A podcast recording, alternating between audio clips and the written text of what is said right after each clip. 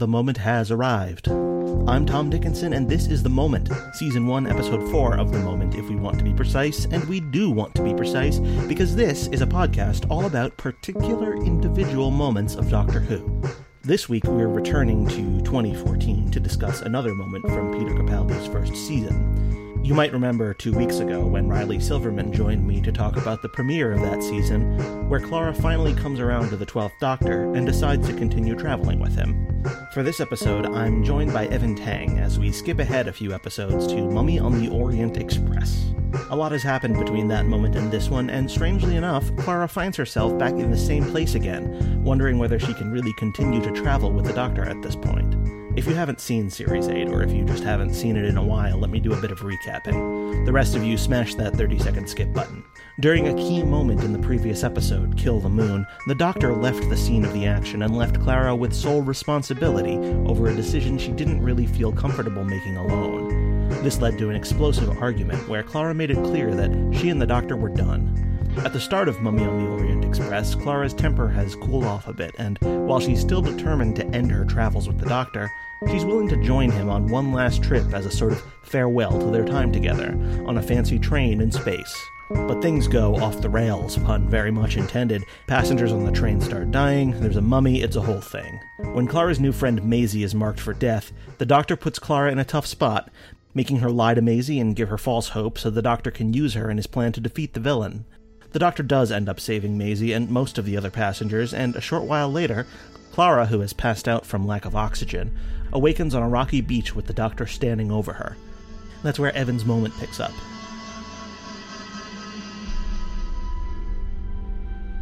I do understand why some people don't like Series 8. The show is, actively trying to make you uncomfortable. That's something I really love, but some people who liked the 11th Doctor era, they wanted a comfy show, and it was a comfy show, and suddenly it's not a comfy show anymore. That can be very jarring.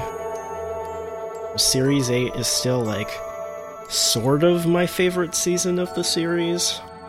It's still, an absurdly messy season, but it is probably my favorite season of the series. Every time I revisit Series 8, it's I find something new. I sharpen what I'm thinking about this season, because there's just so much. The relationship between the Doctor and Clara is, constantly changing. Every episode, it changes. It sort of puts us in the mindset of both of those characters. The Doctor has no idea what he wants to be, Clara has no idea what she wants to be, and they're being pulled in so many different directions, and after this it stabilizes, but it's just... So you saved everyone. It's just so messy right now. No, I just saved you, and I let everyone else suffocate. Yeah, this is just my cover story. It's such a good scene. This beach scene, it's such a good scene. Mm-hmm. I don't think I properly understood what it was going for until much later, but this moment specifically is a very big turning point in my brain. It's Clara's character before this moment and Clara's character after this moment. Before this moment, she has a normal life and she's doing the Doctor thing while she's having that normal life. But after this point, she doesn't really want to be a normal person anymore. She wants to be like the Doctor. Oh, that's interesting, not just because of what's in this episode, but the very next episode is Flatline, and it's the episode where... I'm the Doctor. Don't you dare. Dr. Oswald. You can call me Clara. Clara is playing the role of the Doctor. Yeah. And then that's made even more explicit in a bunch of different ways in the episodes to come, right up through to Face the Raven.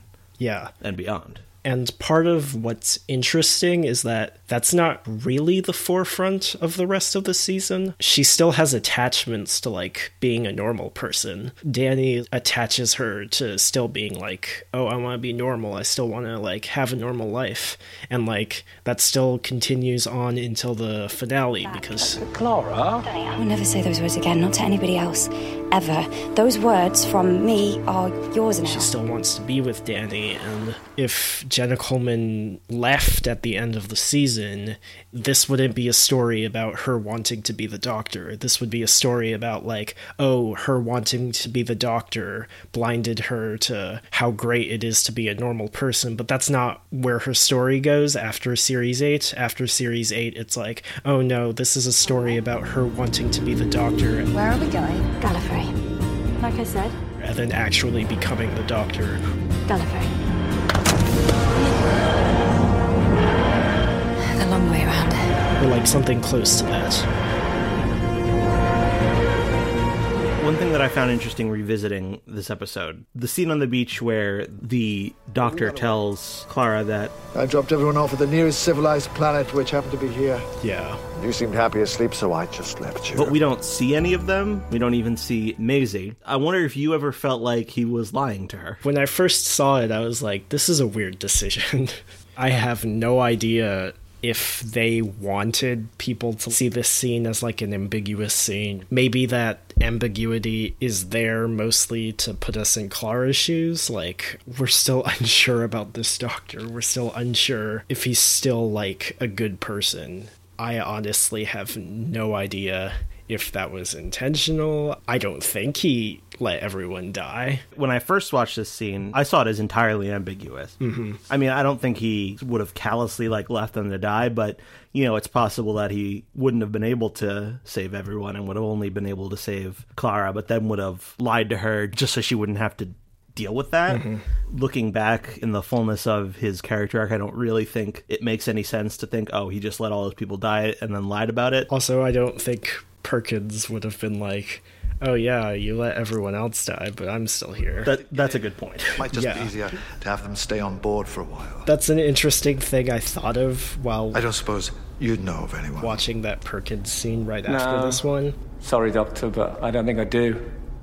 That job could change a man. That's amazing, because in the previous scene, it's literally changing Clara right there. Like, she's literally making the decision to become someone new, to, like, have a different viewpoint. Mm-hmm. I didn't notice that until I saw it this time again. I don't think Perkins was, like, an amazingly developed character or anything, but, like, it makes sense that a character like that would be there to, like, draw a parallel between that and what Clara's going through. Like a character who's getting out before they go down that road. I wonder why she would make that decision. Because when you mention, like, this is the moment she decides she wants to be like the Doctor, it reminds me of a couple conversations that the 11th Doctor had with Rory, mm-hmm. especially in, like, The Girl Who Waited, where... Yeah. This isn't fair. You're turning me into you. I don't think the Doctor would very much like traveling with someone who's exactly like him, but at the same time, I think he does want his companions to understand where he's coming from. One thing that I've always thought about the Doctor is that, like, he always needs an alibi to do something horrible. Like, he's not gonna kill a Cyberman without giving it the offer, like, oh, I've got to give them a choice. I'm going to take you somewhere else peaceful and quiet. And if they refuse, then he's like, okay, well, now I'm justified in doing this. But, like, there's not often that moment where that alibi blows up in his face. And, like, part of what's interesting about why he does the thing in Kill the Moon... Oh, that was me allowing you to make a choice about your own future. His alibi... That was me. Is Clara. He's... Respecting you. Oh my god, really? Was it? Yeah, well, respected is not how I feel. Pushing that alibi onto his companion, which is not a nice thing to do at all. He's, like, giving up the responsibility and still taking the credit. And she's just not having it. It's interesting, though, because in this episode, he kind of, as almost like a related thing, but not quite the same thing, he kind of involves her in a lie. Mm-hmm. Yeah. He tells her, get, Maisie. Yeah. Well, I don't know, lie to her. Tell her I can save her, whatever it takes to get her here. Yeah, and she does it. He says he can save you. And seems to regret doing it. Yeah. But here in this moment, like, that's one of the things that's kind of so powerful in this moment. She understands, she says... When you lied to Maisie, when you made me lie to Maisie... I couldn't risk us finding out my plan and stopping me. So you were pretending to be heartless. Yeah. And to what extent do you think that's really true? I like what he says, which is like... Would you like to think that about me? He doesn't really say if he was pretending to be heartless or not. He instead says, like, Sometimes the only choices you have are bad ones. But you still have to choose. This life means making a lot of difficult decisions, and if you're not prepared to make these decisions, even worse things are going to happen. Part of what I think that says is that the Doctor's justifying his detachment. He's like saying, if I'm not detached, then bad things are going to happen. And that's a thing that's not necessarily true of all the Doctors. It's definitely true with this earlier 12th Doctor, which is like, yeah, I'm just not going to do this empathy thing because I know where that leads. I know where not making this decision leads. Part of where Clara's arc goes is that she takes this detachment to heart. Like, yeah, but we saved the world, right? We did. In the very next episode, she's like, you did. Okay, so on balance... Balance. Yeah, that's how you think, isn't it? Largely so other people don't have to. Yeah, well, that's her taking this exact lesson from him in this episode. She's like, this is how you think. And that's not like a great way to think, but that's why he says... You were an exceptional doctor, Clara. Thank you. Goodness had nothing to do with it. You've taken this not great mindset to heart, and that's like sort of distancing you from your humanity. Yeah, but how compatible do you think that is with like the later 12th Doctor, especially the last two episodes where... I do what I do because it's right! Because it's decent! And above all, it's kind! It's just that. Just kind. And that's why he does things. Whereas this... Is it like... This episode seems to suggest, you know, he does it because... He's addicted to it? An addiction. Yeah, I don't think he's addicted to it. I think Clara might be addicted to it. Clara's just taken, like, one point of view of how he feels into account. The Doctor's still working things out, and she's taking lessons from what he's working out. And I don't really know how he gets from it's about making the right decisions to it's about being kind, but I do think that's, like, an arc for him. I think... It makes sense that Missy is the impetus for that idea. I don't know how much Clara is to that impetus. One of the things that I've always really loved about the relationship between the 12th Doctor and Clara is that the 12th Doctor is very much... Clara, be my pal. Trying to... Tell me. Figure himself out. My good man. And as you kind of point out, Clara is making big decisions about, like, figuring herself out here, and which ultimately leads to, you know, her decision... You actually expect me to give you my death sentence? To save Riggsy and die and Face the Raven. This is putting you in danger. No, this is us talking the opposition into their own trap. This is Doctor 101. We're buying time. One of the things that's so great about that arc is that they're constantly, like, pushing and pulling at one another. Yeah. And I think to the extent, like, she's changing because of him, I like to think that maybe his shift in perspective, he gets that a little bit from her. Like, later on, he starts using language that she uses, like, duty of care. Look, I have a duty of care, okay? You know what that is? Of course I know what a duty of care is. What are you suggesting? Something that she says in this season, and then... He turns it around, and then that becomes part of his vocabulary. Because I've got a duty of care. Which you take very seriously, I know. I have a duty of care. No, you don't, because I never asked for that. I was dead and gone. Why? Why would you even do that to yourself? I had a duty of care. Yeah, I definitely agree with that. I think it's interesting, the push and pull between the two. That's partially why the Series 9 finale is so good, because it's, like, acknowledging that. I do have, like... Another reason why I specifically chose Mummy on the Orient Express and not like Flatline, which is obviously like a very direct, like, oh, this is Clara actually wanting to be the Doctor. What are you a doctor of lies? Well, I'm usually quite vague about that. I think I just picked the title because it makes me sound important. Or Last Christmas, which is definitely like her. So all of time and all of space. Completely abandoning humanness. Blue box. Or like... normality to be with the Doctor.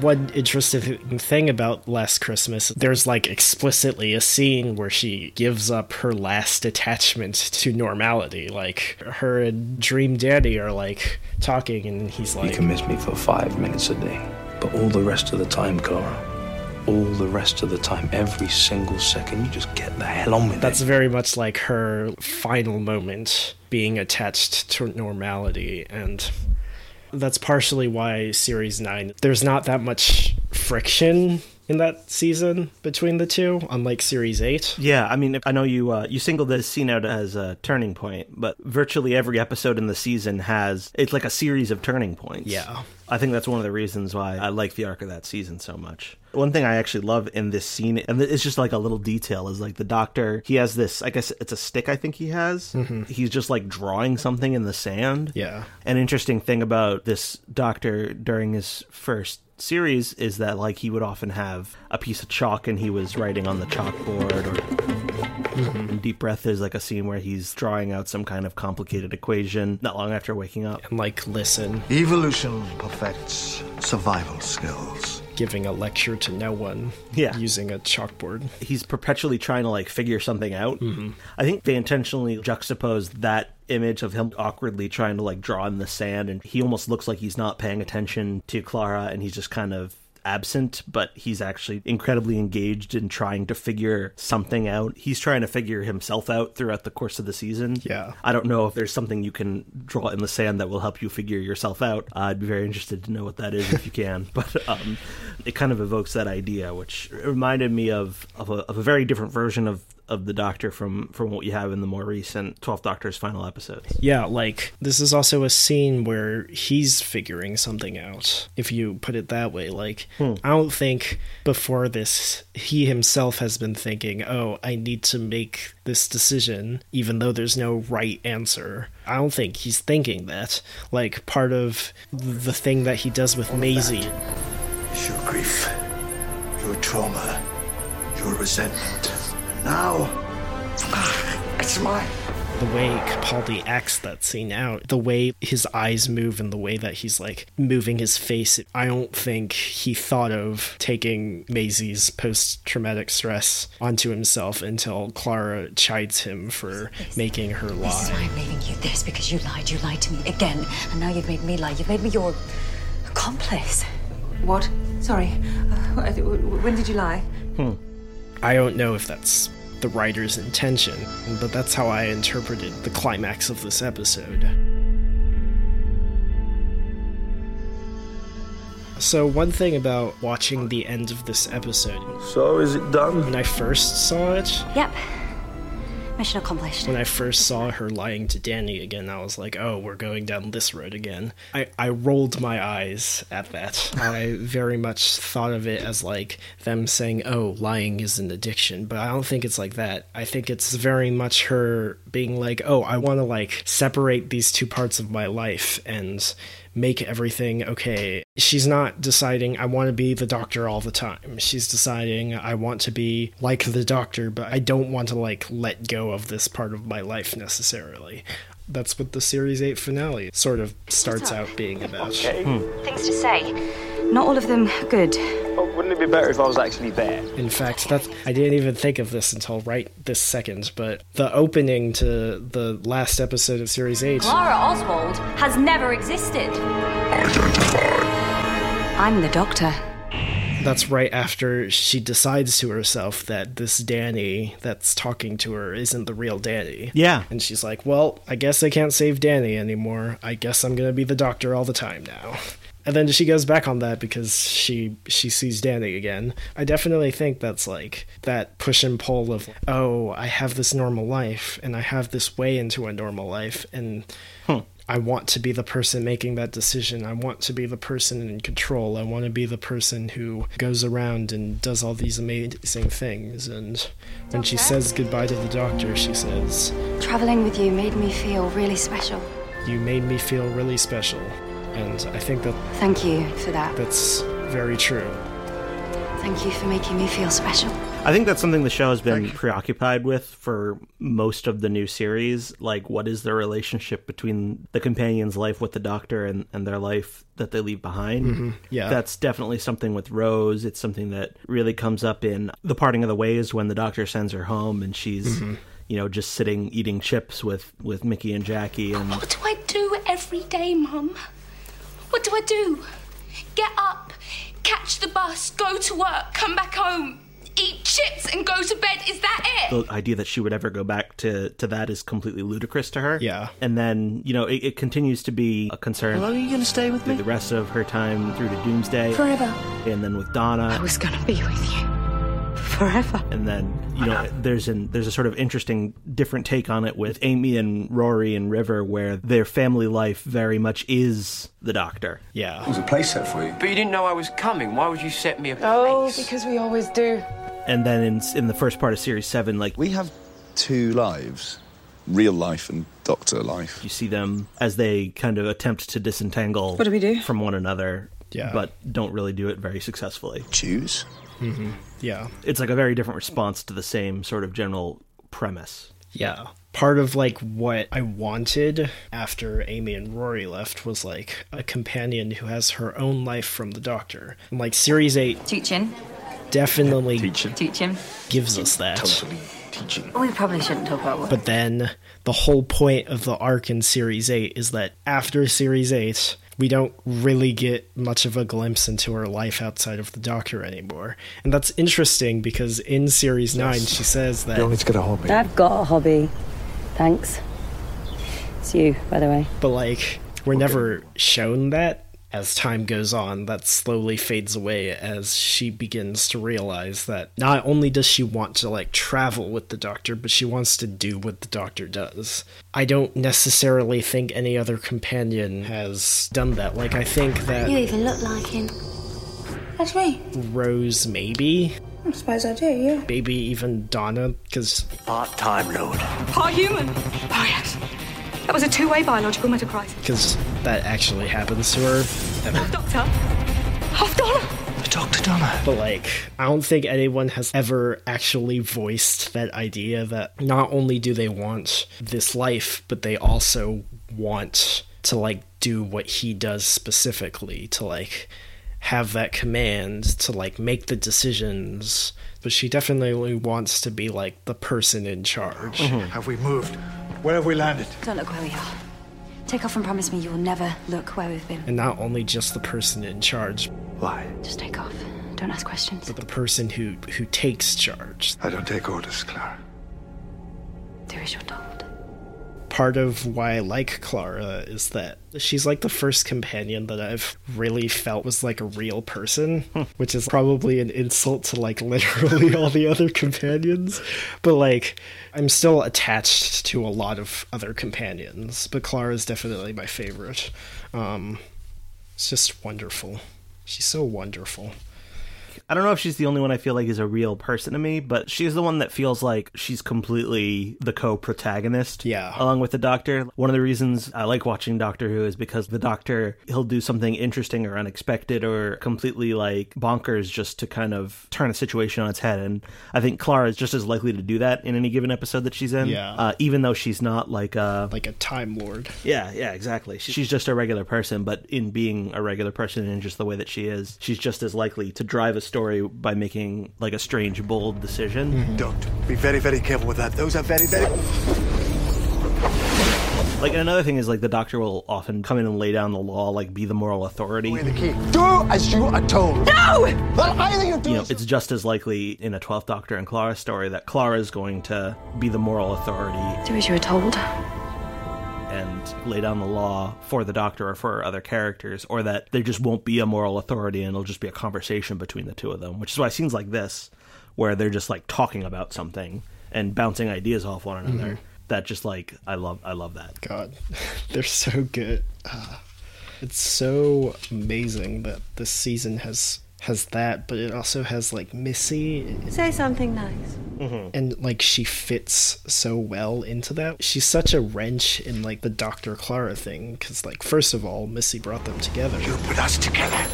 I kept you together. And second of all, Missy is like sort of like what Clara can never be. What have you got to do with it? I'm his friend. You're just... I'm just what? Missy is someone who has had so much history with the Doctor. See that couple over there?